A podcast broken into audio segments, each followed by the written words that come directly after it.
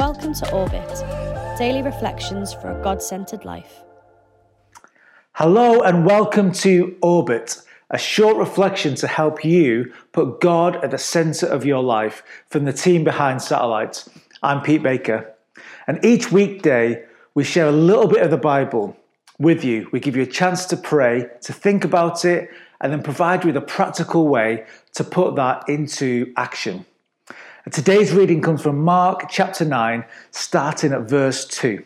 And it says this: After six days, Jesus took Peter, James, and John with him and led them to a high mountain where they were all alone. There he was transfigured before them. His clothes became dazzling white, whiter than anyone in the world could bleach them.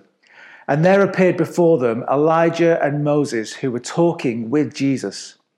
Peter said to Jesus, "Rabbi, it is good for us to be here.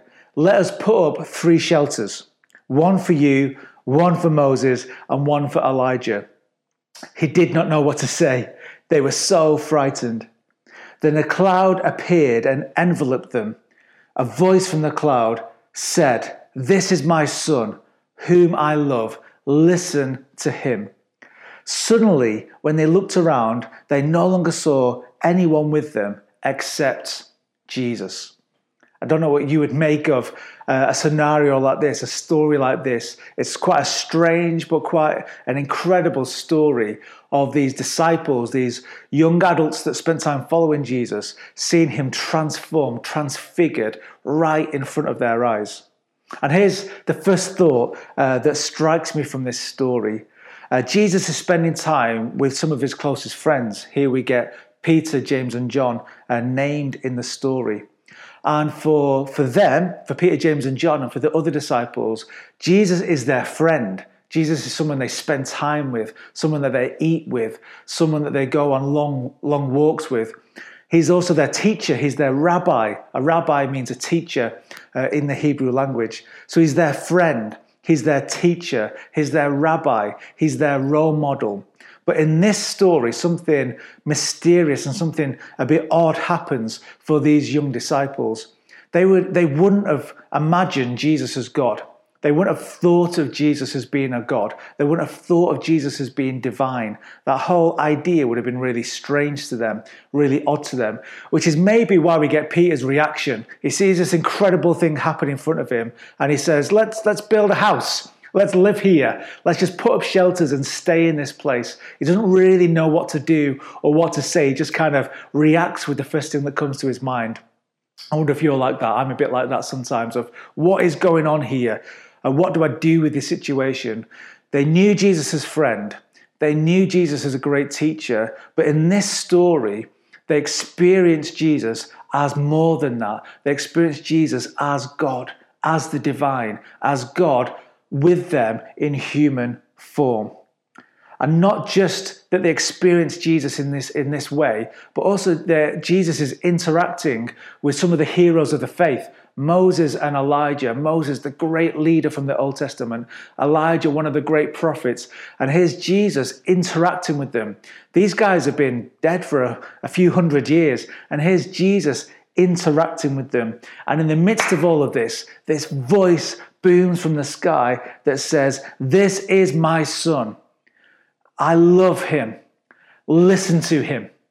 That's the voice of the Creator God speaking into this situation. I wonder if for you, uh, that Jesus maybe is a great teacher, maybe someone that you you listen to the teaching of the Bible, the teaching of church or Christianity, and you think, oh, this is good teaching, this is helpful teaching. Maybe for you, Jesus is a, is a friend, someone that you speak to regularly, and that's that's awesome. But maybe, maybe you've not had a revelation yet that you can orbit your life, you can build your life on the idea that Jesus is God. He is a great teacher, and he can be the closest friend that you've ever had, but he's also God. He's also the divine in human form. And I wonder what your life would look like if you built your life, if your life orbited on the reality that Jesus is God. Let me pray for you.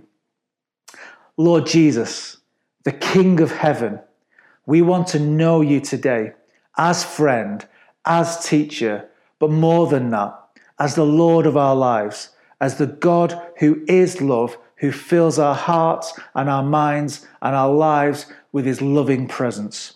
Come and live in me today, I pray, in Jesus' name. Amen.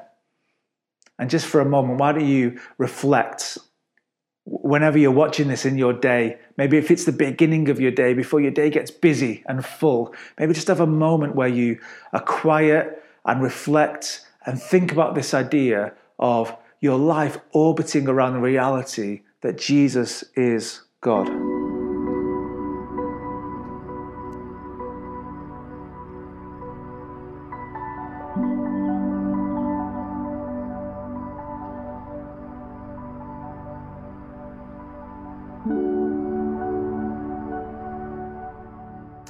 Every day on Orbit, we give you a simple, practical challenge to help you put this passage into action in your life. And here's today's. In the story, Jesus led his disciples to a high place, to a mountain, in order to see his true identity as God in human form.